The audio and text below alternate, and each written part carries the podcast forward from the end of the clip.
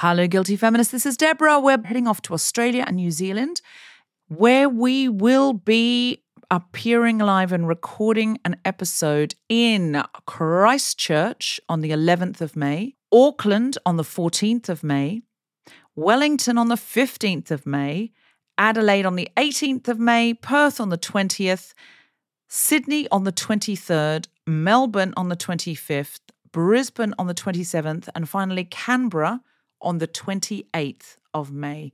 So get in and get your tickets now. They are going very fast. Please go to guiltyfeminist.com and just click on live shows for any of these events.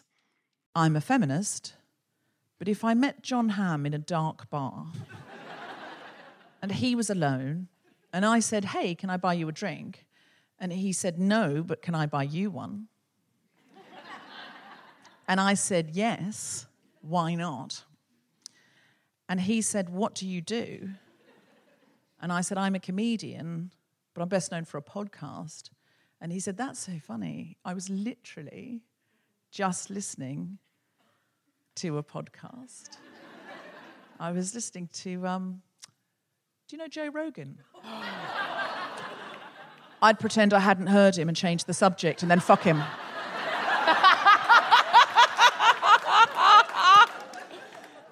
That is my favourite one you've done for ages. I love that. I would. I just change the subject. I just think Yeah. he mustn't have said that. He couldn't have said that. But I wouldn't. I John. wouldn't investigate. John. Pardon? What was that? Oh, he's an absolute okay. weapon. Yeah, he's An a sort of Ameri- men's Yeah. rights activist, sort of like you can't say anything anymore, and is sort of yeah, yeah. He's not. Feminist. He's not. Um, I'm so sorry. I have to hear names three times unless I do a mnemonic. Okay, if I have, that's a confessional for me, not for you. So we can't really confess on behalf of others. I did not think that Kingston would turn out to be our first Um, No, like really heckly no, one. No. We've toured this show to Plymouth and it was fine. Was it? It was a hen night of a show. That show. That was Yeah. fucking great, actually. Okay. Um, Um, just sorry, I forgot. I've, I have to be reminded of names. Just can you just tell me again? M- Maria and Athene. Okay, I'll need to write that down. Maria and Athene. Um, I just the reason I think I should know is I feel I'm going to speak to you again without. It just seems apparent, so I don't want to. I don't want to keep being rude. I'd rather say early on in the interaction, I'm so sorry I've forgotten your name, than let it go so long that you can't. Do you know what I mean? Okay, Yeah. thank you. I'm a feminist, but um, last night when I saw that Harry Styles' trousers had ripped open in his concert, um, I spent nearly an hour online watching all the different videos of it. Desperately trying to catch just a flash of his giblets. He surely he wears pants. Doesn't I he wear know. underwear? I've looked from every angle, every audience video of that I have zoomed in on. And it's all shadow and leg.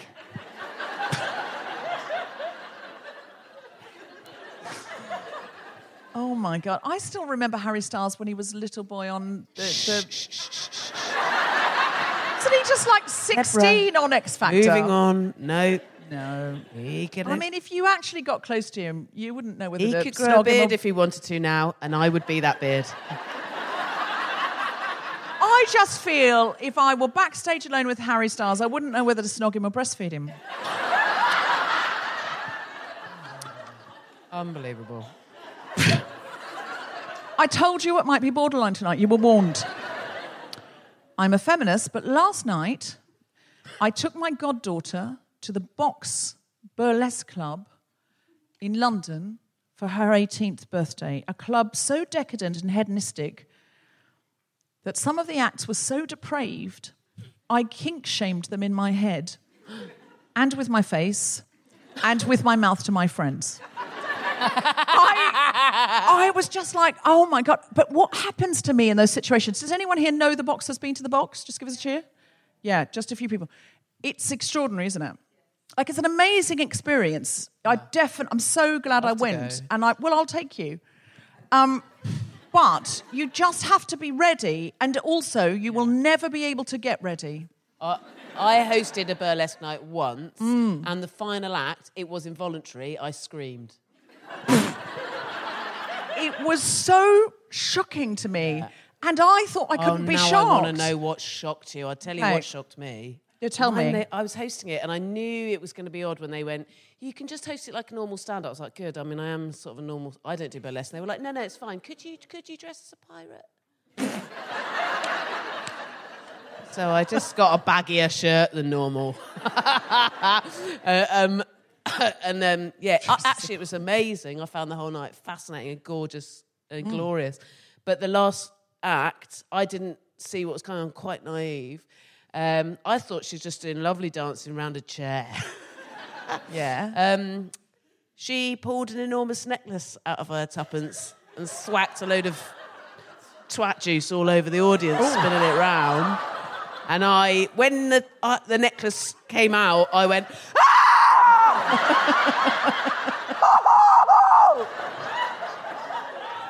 Hoochie mama! No, I didn't say that. I was like, whoa, Nelly, flipping heck. Um, and Why it do was, you could become- the audience going like, ugh, ugh, yeah, oh, very nice, mm, good burlesque. Why do you become Kramer from Seinfeld when you see something outrageous in burlesque? It's involuntary, my exclamations, and those are my two at the moment. Uh, This was a while ago. I, I would have just become- sworn. in those situations, I become, I think I'm going to be super cool, but I always become Louis Theroux. like, I just don't know what to do with my face, so I go, "Mm, mm, mm." and at one point, there was an act who was a, a, a ballet dancer, and she was on point, but she was also pretty naked and uh, doing extraordinary things. But there was a sort of S&M element to it at the same time. And I leaned over to my friend and said, well, those ballet lessons paid off, didn't they? I'm not sure it was what her mum had in mind when she was dropping her off on a Wednesday afternoon, no. On a Saturday morning, driving her to back. I'm just not sure it was what she had. But she was absolutely amazing, and we were all so incredibly impressed by her, you know, abilities. Um, How do you follow that? Um, I'm a feminist, but I had an experience recently that's made me think I might have to buy some new tits. And I didn't What? think I was ever going to be that guy, Oh. but it's got to the point now where. So the other day, my partner put her arm around me, and then in like you know, like a sort of invited sexual harassment, nice, sexy way, went to touch, you know, went to squeeze my boob, um, and they were too far down. It was too far. She far had down. hand- had to keep she she's got quite a long arm, and she couldn't reach. She and I, it became so clear what she was trying to do, and she didn't. Good on her. She didn't like try and slither away and pretend it hadn't happened. She, I basically had to scoop it up from around my waist and lift it back up and sort of just at least just to get it high enough that she could at least give it a pat. It. And I So don't you're think gonna I have to- want. I str- I'm not someone who I don't give a fuck. You know, all tits are great tits, etc. But when it gets to that point where you're having to sort of scrapple it back up off your waistline, I'm going to have to get some sort of reinforced upper pant if they keep getting lower and lower. They're like a couple of empty fucking socks. And that I, I don't want to have to scoop them up for her. Or uh, maybe, I don't know. listen, those breasts have breastfed your son. Oh, God. They're beautiful.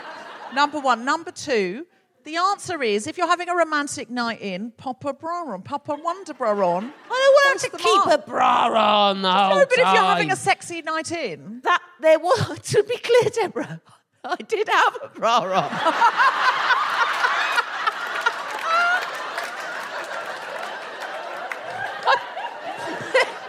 it's, there's only so much a bra can do. Debs. well, I, Oh, I mean, dear.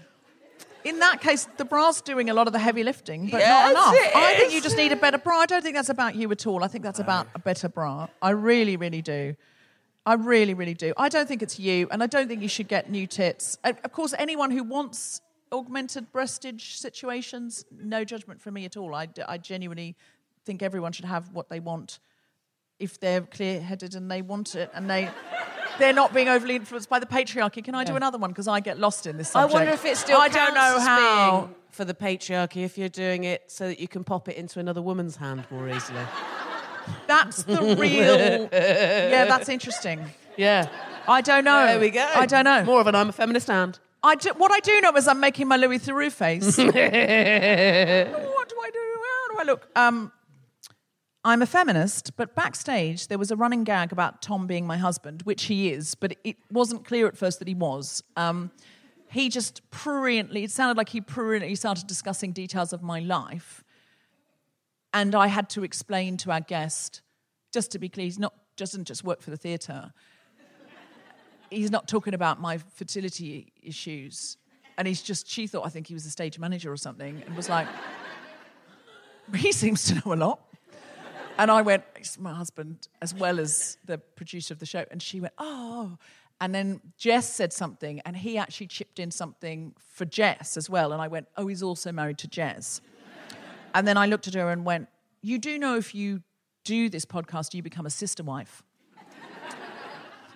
And I was very pleased with that joke. I think she's still not sure. Because she said, My agent mentioned something, but I can't remember what it was now. I'm a feminist, but this week I realised I've historically confused a desire to get absolutely hammered um, with what might actually turn out to be sort of normal physical thirst. I um,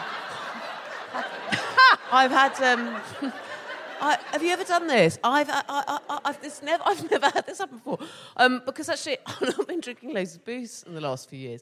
But I, I had a really stressful week at work. Right, the hack joke is that comedians get up late and blah blah. blah. Actually, especially the women that do this job, generally most of us are never not a woman on the edge, and we're all over, like self-employed life, like it's hard. I've had a really hard week. Lots getting up at five thirty to do a load of writing before my son gets up, um, writing every single crack of the day, like losing my mind. It's all coming to an end soon. Um, but a script that I've been really through the mill with, going back and forth, back and forth, finally got signed off. Right, and um, I, I, Exciting. yeah, but I had this feeling of being like oh god, I'd love to get cunted. Like I just thought, oh, I'd really love that. But I, I- but I was like on my way to work to a gig in the car, so it wasn't going to happen. No, it wasn't appropriate I stopped time. for petrol and bought myself just a bottle of Fanta, and um, yeah, I dra- like drank it, and really enjoyed it. I thought, oh, it turns out actually I was just thirsty. And now I realise like a lot of my twenties You were just have been spent a l- yeah. I was just gasping. I was just dehydrated. I spent my twenties munted, and I think I could have just drunk a few more fizzy, fizzy Drinks, pops. yeah, yeah. Live from the Rose Theatre in Kingston, the Spontaneity Shop presents The Guilty Feminist with me, Deborah Frances-White, guest host Jessica Fostekew and our very special guest, Catherine Cohen, talking about confessions. Is The Guilty Feminist, the podcast in which we explore our noble goals as 21st century feminists and the hypocrisies and insecurities which undermine them. Thank you. It's as close as I'll ever get to singing Hey Jude. Um, I'm Deborah Frances-White. With me is Jessica Fostekew, and we are talking about confessions. Mm, that's right. Hello. It was such a. What snazzy theatre? It's quite sexy, isn't it? Yeah, I've had a stand-up gig here, and I stank it out. Because it wasn't you, lovely lot. It was your Tory parents. it was hard work. I've already, just from a cut of your jib standing backstage, have realised you are. Thank God. Lovely Give us a cheer that. if you've got Tory parents. Did they enjoy Jess Fostekew's show more than they seem to? Oh, Nelly. No. Okay. walkouts. There were walkouts. Um, do you have any Catholicism in your background? Confessionally style things? Any times in your life where you've had to confess Oh. In a big way? Do you enjoy Probably. confessing to things? Do you like getting things off your chest? I have. Um, I'm just coming to the end of a tour of, of a show in which I confessed to having, I think, made a, an error in the sense that I, so I've been doing stand up as of a few weeks ago for 15 years. Oh, I know. Congratulations. I think I'd be better at it, but um, I'm a feminist, but I sometimes read about myself. Um, so uh, no, thank you. Nominated for the I, Edinburgh yes, Comedy I'm- Award. Thank you. I am Huge good at solo it now. I, am, I don't have a problem with saying I'm good at it now. I'm good. I'm good at it now. But what is interesting, I think, is that 15 years in, it's only about a year and a half ago that I genuinely looked around and thought, I'm not sure all the other comedians are actually telling the truth. And They're making it up. I did think we had to. Did you? Did you And think it I all had to be confessional? I have given away every single fact, truth, secret. That Mm-hmm. I my Wikipedia page is 100% fucking accurate. oh, that was an error. That's disgusting, Yeah, no, that was it? an error. That was an Uh, error. It's sort of almost insulting I haven't got any stalkers or clones. My date of birth's on there. Yeah. Correct. yeah. That is, I fucked it so hard. I've got nothing left to give away. There's no like, I'm a, I'm not a, an open book, sort of like a permanently wrenched open book that you can't ever close.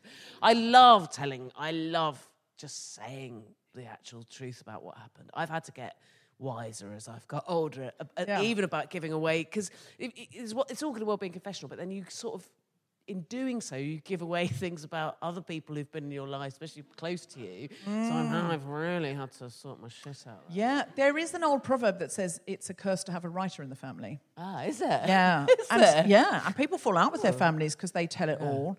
When I was younger, I remember saying to a friend, "Oh no, there's certain things I wouldn't say or do on stage because I'd be worried about what my mum thought." And she said, "Well, then you're not a proper artist." and it's always been burnt into my brain. So I've tried to get braver and braver. And honestly, as I've got further away geographically from my family. And my mum doesn't really know how to use the internet. I have got so much braver just because I assume she will never hear it. And I suspect if she did, she would pretend she hadn't and everything would be fine. So that's how I've got brave. But I wouldn't want to go on stage and be like, you know, there's things that I couldn't, you know, say. But also, I feel like. You know, I have to do 52 shows a year. There are things that I didn't mean to say, but I needed content desperately in the moment. 52 hours of content a year at least. Yeah. And it all has to be new because it's a podcast. And of course, sometimes I repeat myself, but if I do, people complain. So I've got to, you know, 52 hours of stuff. I mean, obviously, other people are there as well, but there's a lot of stuff that requires a lot of stuff. So I've told all sorts of things that I regret. Me All too. sorts. And my list of people in my life who I'm not allowed to do any material about anymore is huge now. Oh, do they tell you? They say don't. Mum, oh, banned. oh, yeah. Banned. Yeah, Oh, my that's ex, a shame. my son's dad. Eh, eh, no more. Banned. Oh, banned, and they've actually, and you've have you stuck by that enforced Yeah. that ban? You've said okay, fair enough. Yeah. Because Yeah, if you told us something recorded- tonight, they're not here. Yeah. If- so we could Well, we could so- edit it out. Yeah. So if you need to get something off your chest about them, God, we could so just have a. things. Okay. so many All right. things. Well, I'm going to save that now till we have our amazing guest on.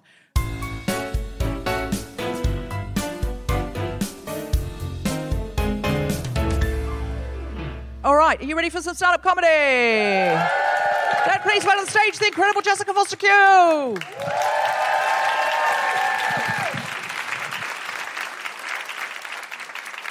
Hiya! Recently, uh, I've been commissioned by a high street chain to write loads of jokes about poo poo um, and other bodily functions to raise awareness about gut health. So I've got a lot of leftover jokes about gut health. You're welcome, Kingston. Um, um, okay, right, okay, right. These are the leftover jokes, and I think, by the way, I think it's really good to talk about gut health. I think, I think especially, and I think feels feminist to talk about gut health because I think women, especially, are sometimes still in a culture of it not being unladylike to talk about their shits. Um, so we should, we should, because it's really important. So anyway, so um, here we go. Do you remember that Hear'Say song, "Look Inside Yourself"? Well, it turns out it's actually about looking at your own poos to see if your gut's healthy. God, they're ahead of their time. Over half of us are putting up with bloating and gas. Sorry, that noise is insensitive. It's very written, isn't it? But if we can just get on board with the energy.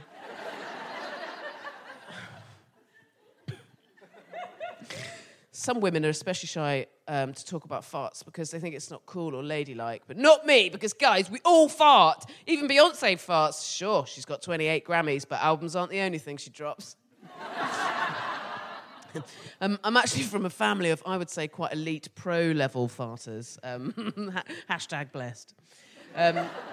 The, best one I've ever done, I was wearing lots of layers um, uh, and, and on um, quite a sort of like um, quite a sheen, quite a sort of um, quite a sort of leathery sofa. Um, and amazingly, the fart came out and it sounded like a thousand birds all leaving a cage at once.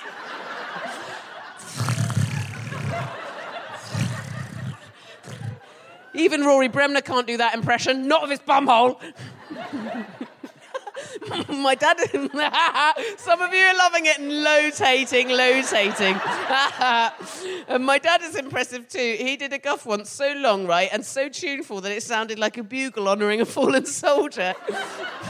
Before I knew what was happening, I was standing bolt upright and saluting. Had tears in my eyes. Actually, that could have been the fumes. Um, next theme constipation. Debs, are you okay? Doing well. Okay, I'm sorry. Um, no, keep going, keep going. Okay. I, I, it's important for me. This is confessional. The yeah. theme is confessional. Okay. You're doing great. Don't fire me. okay, okay, constipation. Right. I was once on the toilet for so long that I went in with a newspaper, and by the time I came out, I understood quantitative easing. the irony! Um, the alternative isn't great either, though. Diarrhea, sometimes caused by stress, which cruelly often brought on by trying to spell it. Um, acid reflux sounds like a party movement from the 90s, but in reality, it's even worse than that. Um, my tummy makes quite loud growling noises, um, which are officially called. Does anyone already know? I bet someone here does. Pop quiz. Do you know what the science name is for tummy gurglings? Yes, borborygmi. It's bo- well done. Borborygmi. It sounds very snazzy. Uh, makes it sound like a sophisticated succulent you might have in your conservatory. Not mine. Acid reflux is like a terrible film sequel no one asked for. Roast Dinner 2, Revenge of the Fifth Potato. Just when you thought it was safe, it's back, and this time it's on fire. Um, the dream poo and we're all in the quest for the perfect poo, is, um, in my opinion, one where it's effortless but gloriously efficient. Where, like, the, the poo poo's chief of command has flown them home to safety, and it's time for these boys to parachute back down to their loved ones. And he's going, go, go, go, go, go, all out, all out, no man left behind. And then afterwards, it's as if they were never there at all as much as I'm honoured to be part of any campaign that supports and promotes gut health, I don't really want to mainly be remembered for jokes about shit. I'm above that. Anyway, thanks for listening. Um, I've been Jessica Foster Poo. Uh, Foster Poo. No. Thank you.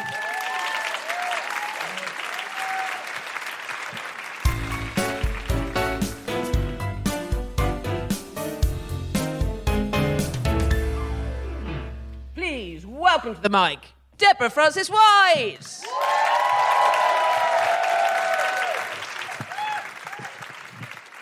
hello, hello, hello, hello, hello, Rose Theatre. It's wonderful to be here.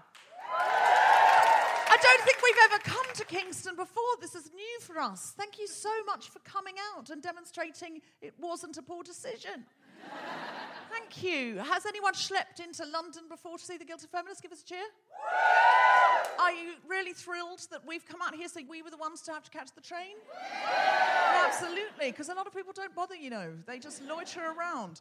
And not us. It's, it's only taken seven years and four months. Um, and we're here now, and that's the main thing. And it's so nice not to be at home, isn't it? To be out in this post-pandemic world where I can touch you. If I, I don't know, is that still? Is that allowed? Is that allowed? Is allowed? We'll do. We'll, do a fist bump?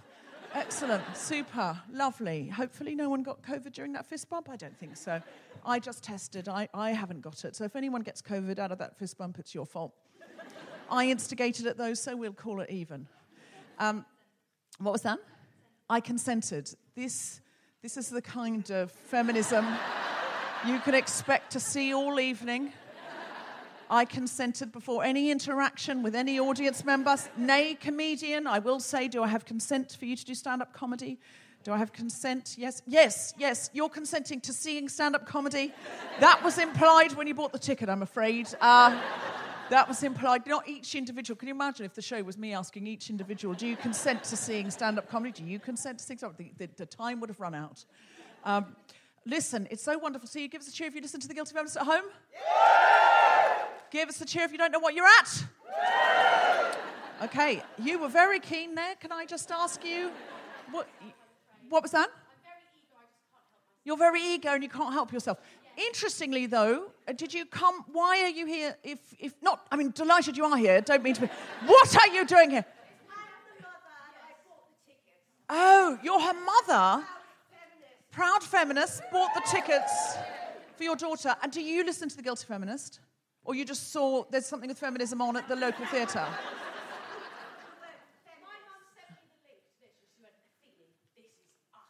Oh, I love you both. I love. Isn't that, that is a heartwarming story that really gives you faith in the year 2023, doesn't it? That a mother would send a link to a daughter saying, This is us. Um, I warn you, it might not be. Um, might be false advertising. We don't know yet. We'll see.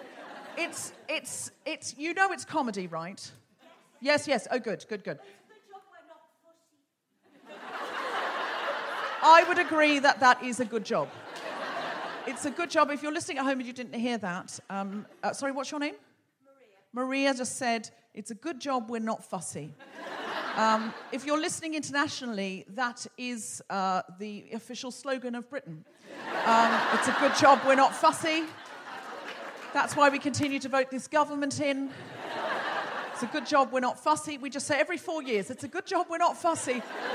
I think Britain, we could afford to get a bit fussier. Don't you think? Just a bit fussier.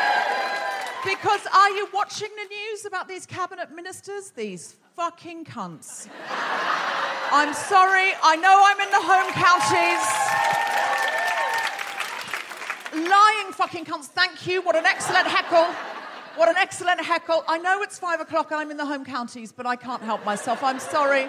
It's, an, it's a tea time show and I'm in either Sussex or Surrey for sure. And uh, it's definitely in one of the ones that starts with S. And I, it's Surrey, isn't it? Surrey, yeah. As in, if you're listening internationally, sorry?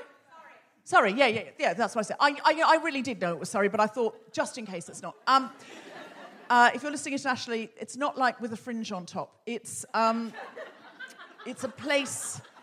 It's a place. Um, it's very, it's got very village-like qualities, hasn't it? It's a lovely, it's charming. It's a char, it's very charming. Every time I come to Kingston, I go, it's so charming, isn't it? It's really, really charming. It's somewhere, if, if you're listening internationally or even in another part of the UK and you haven't been here, it's, um, it's a place you'd come for afternoon tea. Um, what, else you, what else is good about Surrey that you would sort of shout out? Wine bars. Wine bars. Anything else? John Lewis. John Lewis. Wow, wow. Wow. I've been to more intersectional parts of the country, I'll say that. Wine bars and John Lewis. How, how, is, how is Surrey for feminism? oh my God, that was the most sorry response. Someone went, uh, and someone else went, woo. Um, so it's somewhere between uh, and woo uh, for feminism. But listen, you're here. You're here out, out, my feminist army, my feminist army, my feminist army of imperfect queens, kings, and everything in between, monarchs, just gender neutral monarchs. Uh, we're here. We are we're out in January, ready to fight the patriarchy. It's not even February yet, but here we are. We've come out in the cold on a Sunday, well wrapped up, drinking before 5 p.m., ready to fight. We're not those kind of fair weather feminists that leave it till March.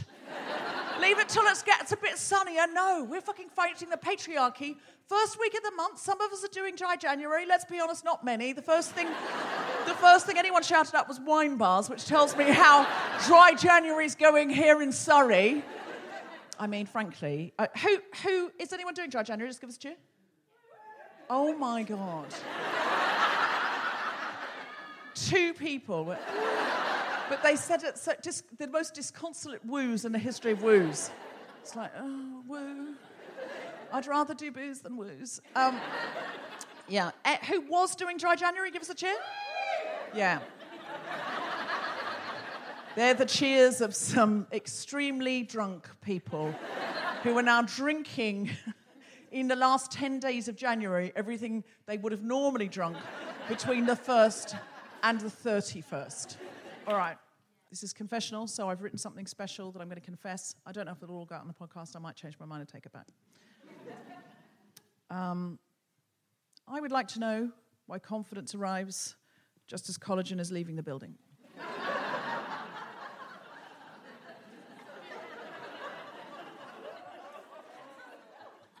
Sometimes have treatments to my face. Nothing invasive, just things to provoke collagen. Painful sonic wands and stuff like that. I go to Dr. Leah, who, who won The Apprentice. So, in a way, I pay Alan Sugar for my age defying treatments. I'm not trying to turn back time, just stop it. it has led to a number of philosophical conversations with Dr. Leah herself. I have literally sat in her chair arguing with her that what she's doing to me is in some ways not feminist. Once I won the argument, around halfway through the treatment, but I told her to keep going because there's no point going halfway with hypocrisy. if I've learnt anything from this conservative government, I've learnt that. Another time, a treatment was so painful, I shouted, Stop, stop, I can't do it anymore. And she stopped, and then I shouted, No, keep going, I want to look younger. Another time, a treatment was so painful, the doctor who was administering it wasn't Leah, said, Please stop shouting because you might put off other clients in other rooms in the clinic. I said, In that case, it's a public service. It was clear that the doctor was still keen for me to stop shouting. So I had to sing four verses of all that jazz instead to deal with the pain. That is not made up. I was lying on a chair and someone had this kind of, it's like these sonic waves, and sometimes they do it. They, it's just, it's not invasive or anything. It's just, they just do this. And it was such a painful one. Oh my God. It was called Ultherapy. And I was lying there. The only thing I could do instead of shouting, I had to shout. Otherwise, I was just lying there. Someone I was lying down, and someone was like going on my neck. And I was going, Come on, babe, why don't we paint the town? And all that jazz, and all that jazz.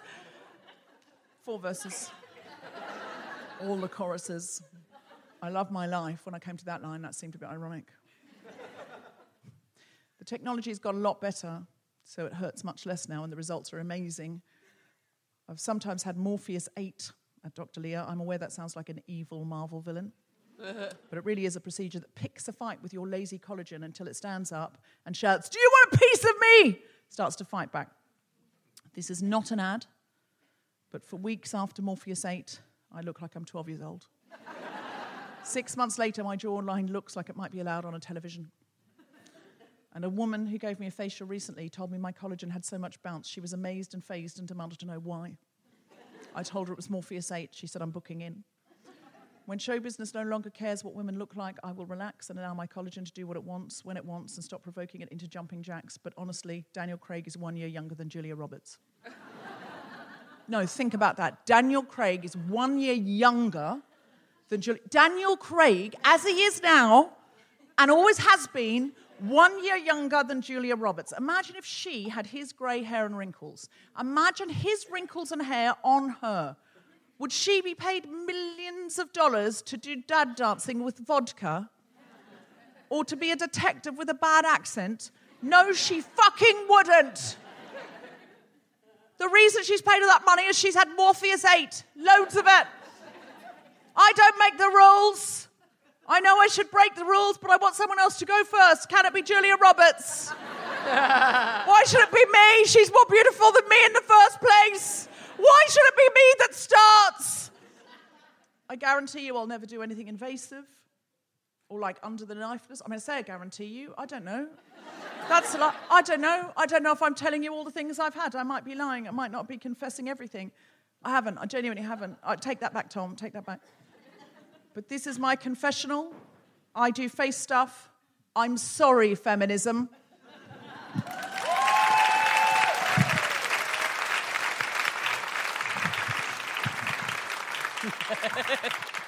Never told you that before. I don't know if I leave it in. Should I leave it in? Yeah. Right, thank you. I, can I forward the emails I'm going to get onto you? Yeah.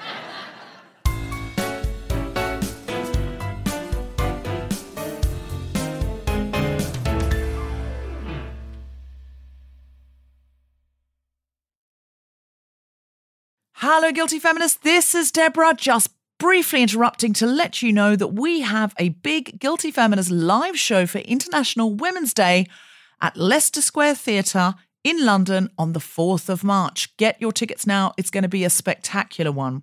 We'll be in King's Place in London on the 17th of March, and we'll be at 21 Soho in London on the 18th 19th and 20th of March. Get your tickets now. We've been having some fabulous times recently back out at live shows. We miss you. Come back out. Get tickets soon, though, because a lot of them are selling out. And please don't forget to rate, review, and subscribe to the podcast. Even if you've rated and reviewed it before, it really helps other people find it. You can rate, review, and subscribe for every episode if you want to. Please give us five stars and tell people about the podcast online or with your face. You can also join our Patreon to get ad free episodes. And now back to the podcast. Our guest today is a comedian, actress, and writer based in New York. In 2019, she won the coveted title of Best Newcomer at the Edinburgh Fringe Festival. She's the co host of the popular podcast Seek Treatment, and her debut one hour comedy special, The Twist, She's Gorgeous, is now streaming on Netflix. She is genuinely one of the funniest comedians I've ever seen IRL or on Netflix, and she is famous for confessional comedy. Please welcome to the stage and to the mic the incredible Catherine Cohen.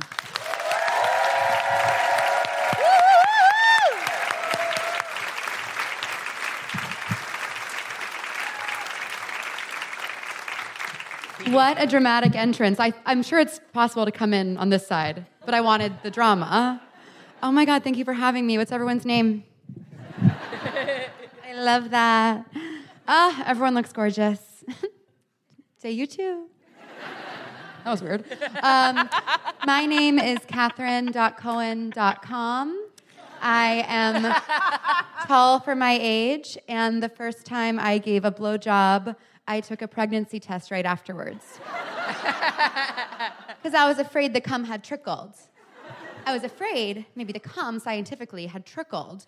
Now, thankfully, the test was negative, but had it been positive, I would have 100% gone an abortion because I believe everyone deserves access to free and safe abortions, even if they're stupid, stupid sluts who think that swallowing cum can get you pregnant. Thank you. Thank you. I had to clarify that up top since I am an American, which is, of course, humiliating. But I'm also a comedian, which is, as we can all agree, way worse. Thank you. Uncross your arms because it closes you off to opportunities from the universe. And I want everyone in this crowd to have the best night of their lives. Wow. Everyone at this point is wondering what's her deal. And the truth is, I have a boyfriend. I do. He's back in New York. I miss him. By the way, on the I am jet lagged, and I will continue to say that I'm jet lagged for the next six to eight months for dramatic effect. So if you don't like my work, oh, she's jet lagged, she's jet lagged. If I say something and, and you don't like it, raise your hand and go, not funny to me. Not funny to me. So my boyfriend's back in New York. Oh my God, on the flight over here, I almost forgot. I'm kind of, you know, trapped. My on the flight over here, a flight attendant told me I looked so comfy. In that moment, I ceased being a sexual entity. Comfy? Do I look like I value comfort above all else? In my floor length gown in the afternoon? My God, no. Hell. My boyfriend's back in New York. He's great, but he recently became an uncle, which I think is kind of creepy. I don't want to fuck someone's uncle. Well, I didn't sign up for that. Like five minutes after his niece was born, I text um, I texted him. I was like, "So does she seem cool, or like, what's her deal?" He didn't respond right away. I was like, "Oh my god, it's happened." he met someone smaller than me. Nightmare. Nightmare. As you can imagine, dating me is what critics and fans alike would call an immersive theatrical experience. dating me is sleep no more. My moods are they're just up, they're down. That they, I've just been having crazy moods ever since I found out I will one day pass. I was like, mm, I don't like that. Um, I am, of course, knee deep in therapy, but I had to let my therapist go recently because I found out she, and don't tell her I said this, um, lifts weights in the shower, which isn't illegal per se. But doesn't it just seem kind of off? I don't know. So I'm looking for a new therapist right now. But um, I, I recently turned 31, which is one of the oldest ages you can ever be. and so people love asking if my boyfriend and I are going to get married. And it's like, of course I want to get married for attention, but I just find weddings to be humiliating. It's like if you want to dress up cool and have everyone look at you, try being interesting, right? I mean, right? Look at us, right? No offense. No offense. No, no, no. No. But I am in love, and so I wrote a little love song about kind of what it's like to be with me. And you know, it's funny. I um I saw a guy play one of these once, and I thought, what if girl?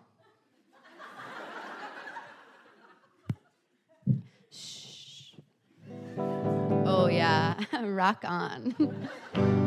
if you really knew me, baby, you'd know I'm just a simple girl.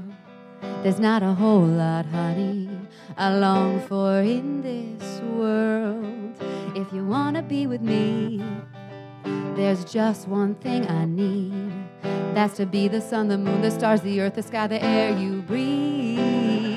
So tell me I'm the only one you've ever loved, the only one you ever thought of, the only girl you've ever seen. You never left the house before you met me. I'm the only one you think of at night, the only one you can hold tight, the only person you've ever known. You were born the day we met, you came out full grown. I'm the only one. Tell me I'm the only one. I just need one thing from you, hon. Tell me I'm the only one. If you really knew me, honey, you'd know I'm just a chill ass queen. I never want for nothing unless it's everything. So if you wanna be with me, there's just one thing to know. Even if I wanna say no, I still want you to propose. Tell me I'm the only one you've ever met, the only one you really get, the only person you've ever kissed. But somehow you're still really good at this sex shit. Mine's the only name you've ever said. If you're not with me, you're never in a bed. You don't sleep, you don't eat, you just praise me. Even if we have a kid, you'd still only call me baby. I'm the only one. Tell me I'm the only one. I just need one thing from you, hon. Tell me I'm the only one. Thank you so much.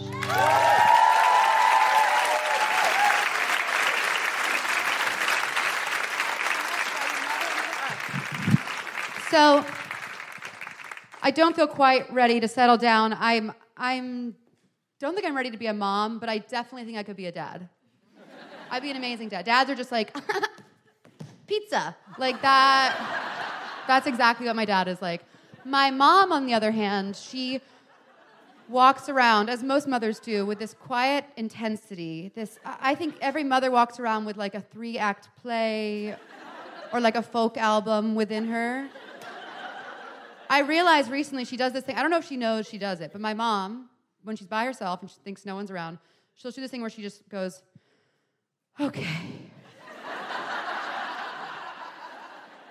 okay. Okay.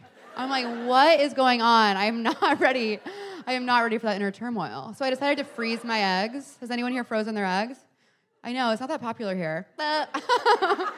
I'm quirky. Oh, this caught in my hair. Relatable. I um I froze my eggs. Stop, you're embarrassing yourselves. I froze my eggs. First of all, it cost a million billion dollars. I was like, okay, take, I, literally pay, I paid for it with a credit card, which feels wrong and illegal. I was like, anyways, basically, when they freeze your eggs, You pay thousands of dollars to inject yourself with these medications that are guaranteed to put you in a horrible mood. And then they put you under. Compliments to the chef. Love that. And they suck out your little eggs. Um, and they actually sucked out, ready for this? 36 eggs. I said, oh my God, I'm gonna have 36 daughters. 36 backup dancers who are all gonna be serving Mother Goose realness. Afterwards, my panties were a Rothko painting, and I was bloated for an eternity. And also, like now, my girls, my eggies, are just like hanging out in Midtown Manhattan in New York. I'm like, w- my dad's like, how do you know they're gonna give you your eggs back? I'm like, I don't. so I do miss them, and I would love to see them again if the time, if the time comes, if I'm ready. Yeah, the whole thing's very stressful. It's very stressful. But I have this actually, before I go, I wanted to share this amazing life hack I found out about. if anyone here has ever experienced the emotion of stress, by the way, when a doctor tells you, oh, don't worry about that, it's, it's just from stress, I'm like, oh, so it's impossible to fix. Do you know what I mean? Wow, everyone's mad at me. Okay. So you guys need to grow up a little bit. Um, no offense, no offense. I would die for everyone here, of course. If you're in this crowd tonight, I would take a bullet for you. Um, what's everyone's biggest fear? Oh, little shy. Anyways, I found this amazing life hack to relieve stress, and I'm going to share it with you before I go, if that's okay. yeah, it's like you're supposed to cheer, but um, it is the. It is no, no, it's too late. Um, it is the daytime, so I'll let I'll you know I'll just be like "Mm, I got it. Um, I am once again jet lagged. oh my god. This town, I swear to God. Oh my god. I need a man to do this. I need a man to fix my machine. I know, I am a feminist, but I sometimes I need a man to fix my machines. Usually. Like shelves. Furniture. Sorry. I don't want to do it. It's boring. I could, but I'd be bored. And what's scarier than being bored, right? Fear worse than death. Um, okay. It's hard, nothing's right. I don't want to go out tonight. And even though I have a boyfriend, all I do is think about the girls he kissed before he knew me. It's hard to see the light. The days turn into the night. I can't keep track of time. Is it fast or is it slow? All I do is eat string cheese every 40 minutes. All alone, these endless days got me feeling blue. But there's one thing all of us can still do. I can make myself come with my hand. I can make myself come with my hand. There's still a lot that science doesn't understand. But I can make myself come with my hand. We'll always have that. It's true, this is a shit show, and I do not really know how I'll ever make myself make a real habit. I love to journal three days in a row, and then I forget. Oh, this is just hell. Don't even know how to feed myself. Should I intuitively eat, do an intermittent fast, or just think about food every second of the day till I pass? Even easy shit feels hard to do. But there's one thing that will always soothe. I can make myself come with my. I just lie there. I can make myself come with. Don't borrow my pillows. There's still a science doesn't understand. But I can make myself come with my hands. Beautiful, really. Now, of course, I really, really like sex. You know, it feels good to get filled up like that. In fact, one time I went to the gynecologist. Okay, she's getting raw, relatable, and real. Anyways, when the doctor, she put that big metal rod inside of me, I was like, isn't it funny how something that normally feels so good can also feel so bad? Ha ha. She didn't laugh at my jokes, so I fully dissociated. I need everyone to laugh at my jokes or I get cosmically depressed. Yas Queen. One time in college, I drank so much I had to go to the hospital. And when I woke up, there were three nurses there, and they were all named Tanya. Thank you, Tanya's. I wish them the best. I know I shouldn't put my body to the test, but I always want to feel good, want to feel that void. Thankfully, ability to do that. I don't even need a toy. I create a show, come with quiet intensity. My hand, I can. Most music sounds like this. Have you been on TikTok? My hands, they're so much you, I can but I can with my one more time, everybody. We can make ourselves go with your own, use your own hand. We can make ourselves come with our hands, not now. Do it later at home. But still a lot that science doesn't understand. But we can make ourselves come with our hands. How beautiful is that? Thank you so much.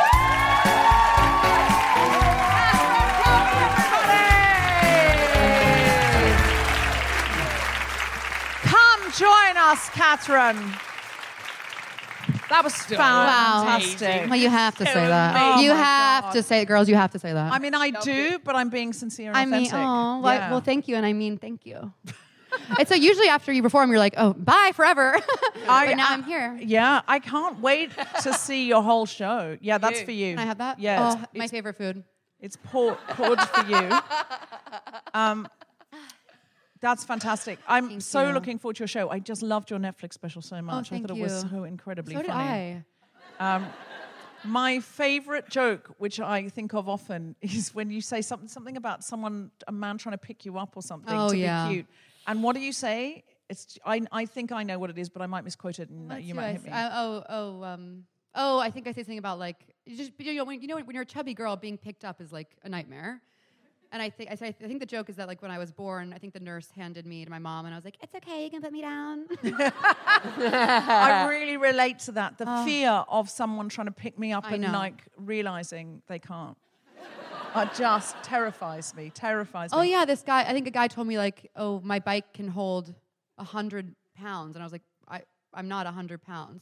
Stone. I don't know. Everyone's mad at me. Um, what's stones? Oh, uh, 14. Hundred pounds by is like 14. rail thin, Yeah. And which is he's- also beautiful. All bodies are beautiful. Yeah, but, I but bet the person that knew what Borborygmi was knows how many stones there are in four in a hundred pounds. 100 pounds, how many stones? Stone? Seven. Seven, Oh, Seven yeah. stone. Yeah, no, I can't Small. get I can't get on that man's bike. I mean, if I saw seven stones, that's very small. Does he have two bikes? Yeah. Because that's what he's going to need. I hope he's doing well. He's come around and I will straddle both his bikes. oh, I'm confessing too much. Um, it's your effect. Uh, I love the way that you have such a stream of consciousness, and you. I think the joy of your comedy, Catherine, is how much you say the things that other people think. And I know a lot of it's ironic and a lot of it's kind of a character, but it feels like there's a deeper truth. You know, it's sort of like there's this little deep truth where the only reason it's funny is because there are these truths popping out, or it's like the Not worst. the only reason it's funny; it's also beautifully written and performed. Ah. Oh, But, yeah. like, yes, No, that's totally. the- Do- no, It's no, that's true. not, obviously not the only reason. It's beautifully written and beautifully performed. no, but that's implied. I think the the the It is now. It is now. So that's fine. It's explicitly said now. Yeah. Yeah. But I mean, there is that sort of. I think to me, the greatest art obviously has to be brilliantly written and performed, but also there's something in it that you go, oh fuck, you know, like you hmm. see it and you a identify. vulnerability it. that comes from oh. that. Yeah, and I goal. just love how. Have you always been as brave as you are in the things Oh. that you say? Well, thank you, first of all. And I no, I don't feel brave at all. I mean, I it's it's it is healing to like say something vulnerable and hear people laugh and I'm like, oh, they must have gone through something similar and I'm not crazy. And yeah, when people come to my shows, I just want them to feel less alone, not to be corny. But yeah. I think that's what I feel when I watch you. I feel less alone. I'm glad. That person doesn't relate and they leave. They feel They're very like, alone. I don't. They feel- like, Well, no. I'd probably go into the toilet on their own. Yeah. or they're feeling. They're saying your comedy makes me feel more alone. I'm going. Uh, I miss them. I miss that person who left. Um, yeah, that's it, there's something about that. When you write your stuff and when you stand up and confess it for the first time, do you ever get stuff where you say it and the audience goes, "No, we're not going with you on that one"? Sometimes, yeah, yeah, I'm lucky enough. You you did my show at Club Cumming years ago in New. York, and so I'm lucky enough to do like a weekly show, very sm- like a small dive bar, very casual, so I can just kind of throw stuff out and see what sticks. And every now and then I'll say something and it's crickets, and I'm like, so no one's actually ever been through that. Okay, okay. Yeah, and you just write it off because I feel that I feel sometimes I have to be really brave to say something, and then the audience go, "We will not reward that braveness. we will look at you with judgment," and then I just go, "Okay, let's pretend it didn't happen and move on." I think um, that happens all the time. yeah, but yeah, I think, especially, and if you're a confessional comedian or a performer or whatever, you i don't know do you have this i think so, often it helps to start by just telling the story and later it becomes stand up i would say like Yeah. when actually you've been able to move away from the exact truth it takes me fucking ages to do that sometimes i need to tell the story like 10 times and you write they call it i guess they call it writing on stage but like the first time you're telling it oh god i mean it can really feel just like a ted talk Oh, totally. Especially when you're done with the story and you're like, and there's not a punchline yet. so I'll be back in a few months Yeah. and we'll, re- we'll reconnect. Do yeah. you- I find that I often find a punchline on stage just out of desperation. Hmm. Oh, that's the best feeling. One that I could never write at home, as hard as I tried. but exactly, you're so you're waiting for what Sara Pascoe calls the punctuation of the laugh. So you thought the hmm. laugh was going to come at this point. You wrote a good punchline. No one else agreed. yeah So then you have to go, and I keep talking until you laugh, and then you go, that's the real punchline. Can take out these Yeah. three sentences. Oh, it's a, it's a lovely, as long as they know it's a work in progress. Um, you know, are there parts of the country in America where they go? You, are there parts that are fun, more fun to tour than others? Totally. I actually haven't toured a ton. I'm kind of like, I only want to go places that I want to go. um, no, but I love doing shows in New York and LA and Chicago. And I'm from Texas originally. So I did a show in Houston, my hometown, years ago with lots of my former, like, religious conservative friends. That was a tough one. A They're like- prophet is never accepted in our hometown. it happened to Jesus, it will happen to Oh. you. I knew I'd come here tonight and be compared to Jesus. I would never, I know, I'm not comparing you to Jesus. He only had 12 followers. You've got hundreds of thousands, haven't you? Like Thank on you. Instagram. How many followers have you got on Instagram? Enough. Yeah. No, it's never. It's like you know what? It's never enough. It's No, get out your phones. Get out your. get on board Be a feminist. Be a feminist and follow me. jesus hasn't got a netflix special Jesus hasn't got a Netflix special. Um, he had a he had he has a Netflix special of the day, which is the Gospels were probably four Netflix specials really of the day. yeah Wow, four. Yeah, it's a lot to live up to. You'd never get an anthology series away now. No, no. Okay, Yeah, that was a anyway. very in joke, and you Yeah. can cut that, Tom. Yeah, cut that, Tom. Um, but still looking for a punchline. We we tried. We Yeah, tried. I this kept is an talking. example. It's an example. Um, are the, what are the things that you most that you say on stage that or have said that are the most like relatable to an audience that you, you feel like there's a real connection? Well, I have a new bit I'm working on about what I call belly access, Yeah. Oh. and that's when you're the little spoon and you allow your partner to touch below your boobs, and you say, yeah. "Go ahead, like grab it. It's okay. You can have belly access." Which for years I was terrified of. So I talked about this on stage, and then I posted something about it online. And the outpouring of Yeah, women being yeah, like, yeah. no way, my husband's not getting belly access. Some being like, but we want the bellies. Let us touch the bellies. There's a big conversation happening about belly access. Yeah. What do you guys think? Fascinating, this one. Mm. I do think I allow belly access, and but it came by accident because I was offered. Come on. she was I searching fell, for the boob. I fell. Did she told that story before? Did you hear it? That it Oh, was, it was very relatable because when you're not wearing a bra, you never know where they're going to be. They did, yeah. They did. Like, bu- bu- behind somewhere, my shoulder. somewhere they are somewhere in the room. Um, no, I didn't. Now I've made it sound like I sort of like I tripped and landed with my guts in her hands. Um, no, I had really bad period pain. She was like, maybe I can rub your tummy, and I was like, do you know what? Why not give that a go? Like it hurts enough to get, and it really was so nice. It was so- like a hard rub on the like, Oh. bits, and I was like, fuck, that's fucking nice. That's so nice. I'm too old to ask a parent to do that. Um, she's up for it. Um, and then I was like, well, I've always wanted belly access. I really love tummies on Yeah. people and people think that I fancy. I want to get in a tummy. I love tummies. It's really smashing. And then I think access that sort of opened the door to co- constant access. And I think it, uh, well, Once you've is- given yeah. a backstage pass, Yeah. it's hard to take it that back. That sounds like a different pass. Sorry. That is a That's a different that conversation. nice is really yeah. That's a different conversation. Sorry, maybe I may, maybe I should say the VIP room or something. Yeah. Yeah. But once you've given someone that pass, it's hard to take it back, isn't it? It's Yeah. hard to go. Oh. No, you can't now. It's so warm. It's so nice and warm. I like round bellies. I think bellies are. I think there's something. Uh, there's got to be a bit of give. Have you ever had tummy access to someone who's got a six pack? Because it's weird. It's like no offense, all bodies are great. Yeah, all bodies All perfect. bodies are great. You- all bodies that are like freaks. freakishly hard nuts are great. It's like it's like trying to snuggle a nut, like a solid, like a tree or a nut. on- on- yeah, it needs. know There's what got to be some give there. If not, lots of lovely give, Lots of lovely gift, inches yeah. of give. I agree. Yeah. Yeah. Um, um, Great. You said before there are people in your life that have now Yeah. banned you talking about them. Have you had that as well? I, I overheard that. I was like, ooh. You know, I don't normally talk about my parents ever on stage. I, but I started doing this like a joke about my mom. But she was like, I loved it. Keep going. Great. really? she felt very seen by it because my dad does just kind of give us treats and run around, and my mom's like, you know, doing all the hard, hard work. Yeah, yeah, yeah. Um, but yeah, I, I think I run things by my boyfriend before I talk about our sex life. But Is he chill? Does He he, is, Has I he mean- ever said, "Please don't say that"? About it? no, I don't think so because he met like we he saw me perform before we started dating, so I think he kind of knew what he was getting himself into. oh, that's an interesting one, isn't it? Yeah. Because if he fancies you and he's watched you on stage, he's hardly then going to say, "Are you talking about me?" Because that's your that's your thing. So he must be okay with it. I guess Um, so. Yeah, we'll see what happens. I know. I really love him. I hope I don't fuck are it up. Yeah, No. yeah.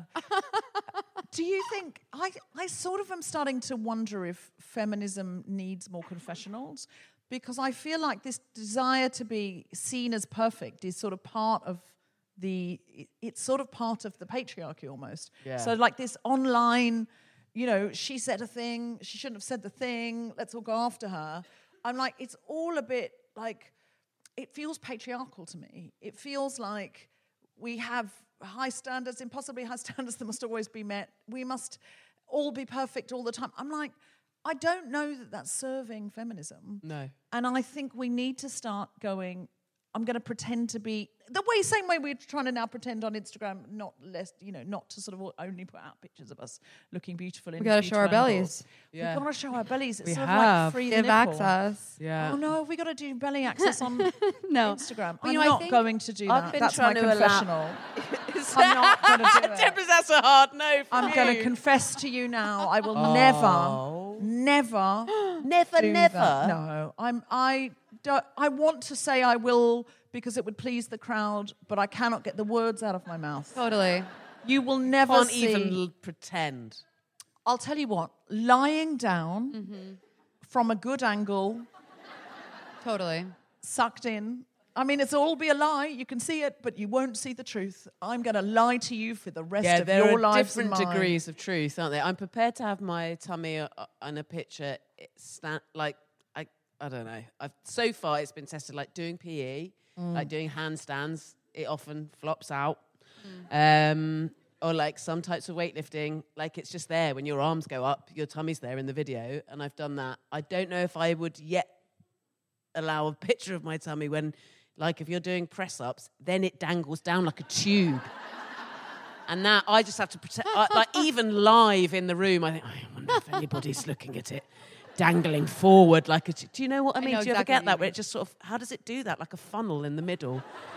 It's beautiful. Is it beautiful? But I yes, find there's a it bit of is this- beautiful. I'm curious. It's beautiful. It's beautiful. It- it's beautiful. We're manifesting that. I think sometimes I feel like there's a bit of faux confessions online. Like, Yeah.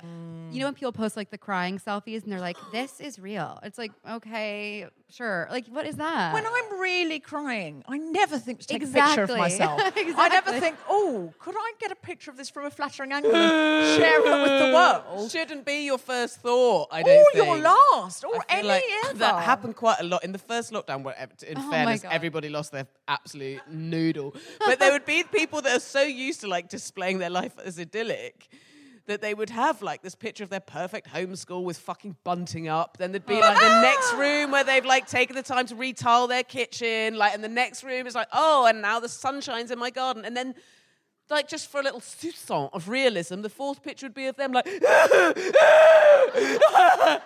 miss strangers. like what? That jarred. yeah, it's I think what they're really weeping about is how ordered their life is and how much that's taken out of them to put up bunting in the schoolroom because they hate their own children. they hate tiling their kitchen, they hate cooking in their kitchen, they hate their whole life. So they've taken pictures of it as if they don't hate it. Yeah. And then they've fallen apart and gone, this will make me look relatable. I would No, love to watch a let video of them just smashing up their own house. No, I am curious what is bunting? Okay. um, okay. If you, if you never ask, you'll never know. yeah. Um, have you ever met a man and thought, well, that's a lot of red flags? Yeah. Okay. What if you strung those red flags together and then the Queen was having a special birthday? That would be bunting. Okay, It's so fabric triangles in a row on string put up like at um, posh people's fates and fairs and in like let's face it like white middle class people's houses during celebratory events what does it say? Oh, usually nothing. It's like No, but like, Gingham uh, or flags or like what is it pretty. saying to the world Yeah, what is Oh, what's saying it- oh, what's it- metaphorically? it's like It's a festival. I like the shop Cath Kidston Okay. It says, it says, um, like that with a hair flick it says, I live in Surrey and I enjoy a wine bar. Uh, have you been? Have you seen? There's a new John Lewis on the high street. yeah, don't come to Kingston bunting shaming No, I'm not. I'm not. I'm not. I knew they would have a sense of humour about it, and they did. They responded with great joy at their own bunting. So is this a bunting crowd? oh, fully. Yeah, Okay, yeah, yeah. cool. yeah yeah yeah Cool. we're, Just give us a cheer if you love a bit of bunting. Give us a cheer if you've got bunting. And there's someone, someone's telling on someone. There's someone's like, it's like a police state. They're like, there's bunting here. Are you a bunting? got bun- some on she's wearing some bunting Are you a bunting queen? yeah she's What, bowing what are you saying? And get a word out. to bunt. Yeah. So can I to ask? Can I ask our bunting expert? Is it a holiday centric thing or is it year round fun? Okay, well it is January. What? Holiday centric, but what? I don't have Tory parents. Just declaring. Just So declaring. you're, you're a cool a cool bunter. yeah you can be a listen, cool You're no not like other bunters. No judgment for anyone who has Tory parents. Like that is your parents, and you. If you've Yeah. if you've got Tory parents, and then you've gone, I, I don't think I agree. I think that's more impressive than if your parents went, you should, you know, love everyone and share your money, and you went, all right. Yeah, it's easier. Uh, I think it's a lot easier. It's a lot easier, like to have, you know. So if you've, but listen, your parents are liberal and you still hang bunting. Those things can go together. Um, Oh. they They contain multitudes, Yeah. So it's like if it's like a school fete, and Mm-hmm. which not, is a party. uh, no. What's a fate? Okay. Um, but this is where this is where you find out I'm not just Amer- I'm not American. I'm just stupid. no, no, no, no, no. this is a, it's meant it's a it's like word. organised fun in a field in the English summer. Organized fun in a field. Um, and there'll be like, um, if you want, you can give someone 20p and they'll give you like three hard balls and you try and knock a coconut that's been stuck up a stick off. And if Oh. you get it off, and if you get it off, you get like um, maybe like um, a voucher or a teddy or a book It's a fair, it's a fair. Yeah, A uh, teddy yeah. is a small bear that's stuffed. Yeah, I just suddenly thought you might not call it that. I don't know what you call it. Um, I'm I'm good. But yeah, a fete is like if it's French A for carnival, like a fair. festival. Is it fete Yeah. French for festival? Anyway, it's like a party. Party. Actively leaving the Yeah, program. these- yeah. can't handle me. Uh, fate, fate. They're off to a fate. They've just remembered they need to arrange a jar full of sweets that they know exactly how many is in. Uh, yeah. That's something you do at a fate. You'd put You guess in how many items are in a jar. 325 sweets in a jar, and then people have to guess what number they think, and then the one who guesses right wins. I got it. It's always a savant. Seventy-two. Yeah. This is. I already told you there were 325. Guess 72. So I'm just like, you're way off. You're way off. Jet lags. You do not win that jar of sweets. I'm Jet so lag. sorry. You do not win the jar of sweets. Jessica Fostekew, you've got anything to plug? Yes, I'm doing um, a few more last ever shows of Wench at the Soho Theatre in London. So good if you haven't seen it. Um, thanks, Debs. From the 8th to the 11th of March, and then one last ever Wench where I'm filming it in Bristol with brilliant Jen Brister, another regular on this podcast, on the 29th of March at the Tobacco Factory in Bristol. And we'll be filming both our shows back to back, so you'll get like two shows in one night, and we'll have a big party fun night off. Amazing. So both of those sound delightfully accessible from Kingston. Um, You could either jump on the train, jump on the train to go to the Soho Theatre, Yeah. or I don't know how to get from Kingston to Bristol. If I wanted to get there, I wouldn't start from here. But it is, I'm sure, for that for that night out, you could rent a room in Bristol, couldn't you? Um, get a room. Catherine Cohen, tell us what would you like us to do, follow, hear about, listen to, go see? Well, I'm so excited. I'm doing my first ever UK tour Excellent. starting Wednesday. So please tell your friends to get tickets. I'm going to Norwich, Leeds, Manchester, Birmingham, Brighton. Brighton, Glasgow, and London. And uh, if you follow me on Instagram at Cat C Cohen, you can link in bio, baby, or Google it, you know. But yeah, please come see me. I'd love to see you, each and every one of you there. So, Cat with a C, and then C Cohen. Yes. Um, and other is the closest show to Kingston, London. I assume. What I don't sh- know where I am, but Okay. Did anyone hear a town that was closer? Uh, what's your London venue? the London show's at Hackney Empire. Oh, on Friday, this Friday, Friday, night, baby. Yeah. Oh, still guys, few we should left. all go. Can I go on Friday, Tom? Don't know. He's got the diary. I don't know. Um, I'll have to look, but see if I, I really want to go and see that. Hackney Yeah. Empire is such a fantastic venue. So why don't we all go together on Friday night? Uh, are there any tickets left for Hackney Empire? Yeah, there's a few tickets left, and I'll have my piano player with me, so lots of music and fun. Yeah. That'll be fantastic. Okay, enjoy.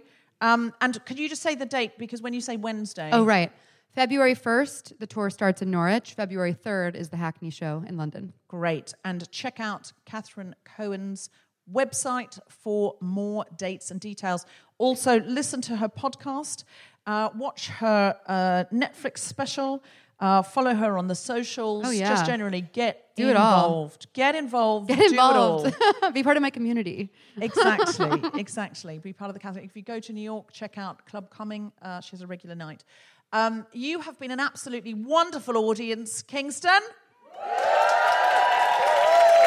Thank you so much. Can I have a huge, huge round of applause for my incredible co-pilot, Jessica Fostekew?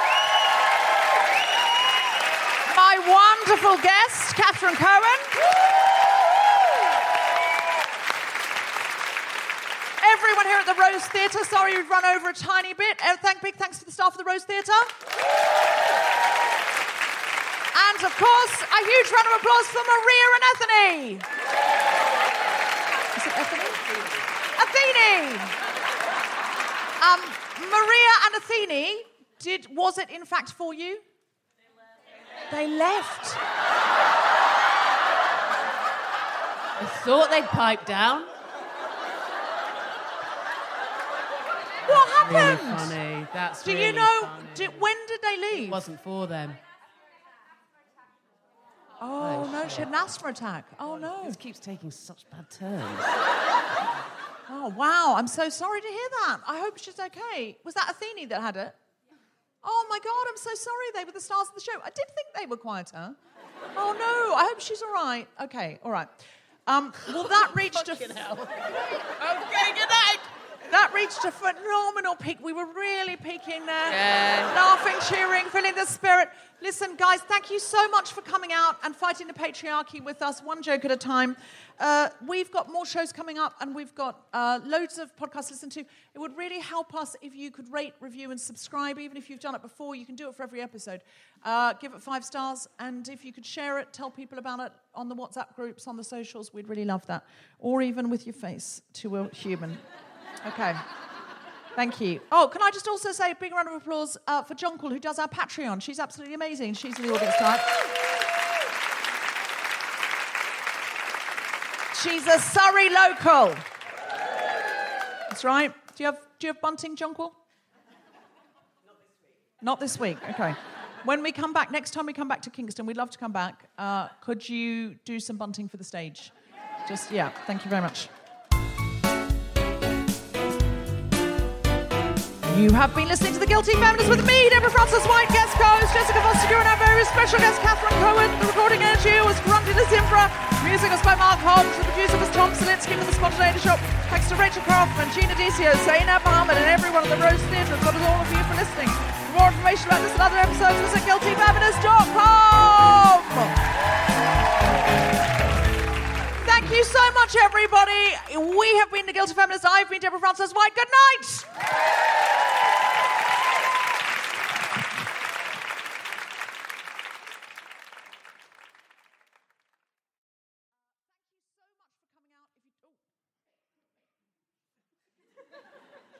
Do you think that was the patriarchy that I just stepped on? Because if it was, I smashed it. Oh, something's crackling underneath my foot. Oh, something interesting is going on there. Um, we'll explore it. Is there a, is there a man in the house? And it just shout out if you if you're a cisgendered man. It's all right. It's not it's not a witch hunt.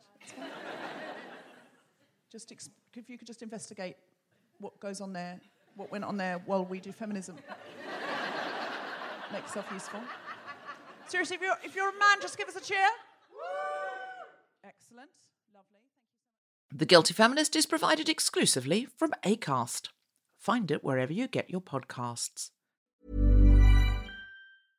Spin your passion into a business with Shopify and break sales records with the world's best converting checkout. Let's hear that one more time.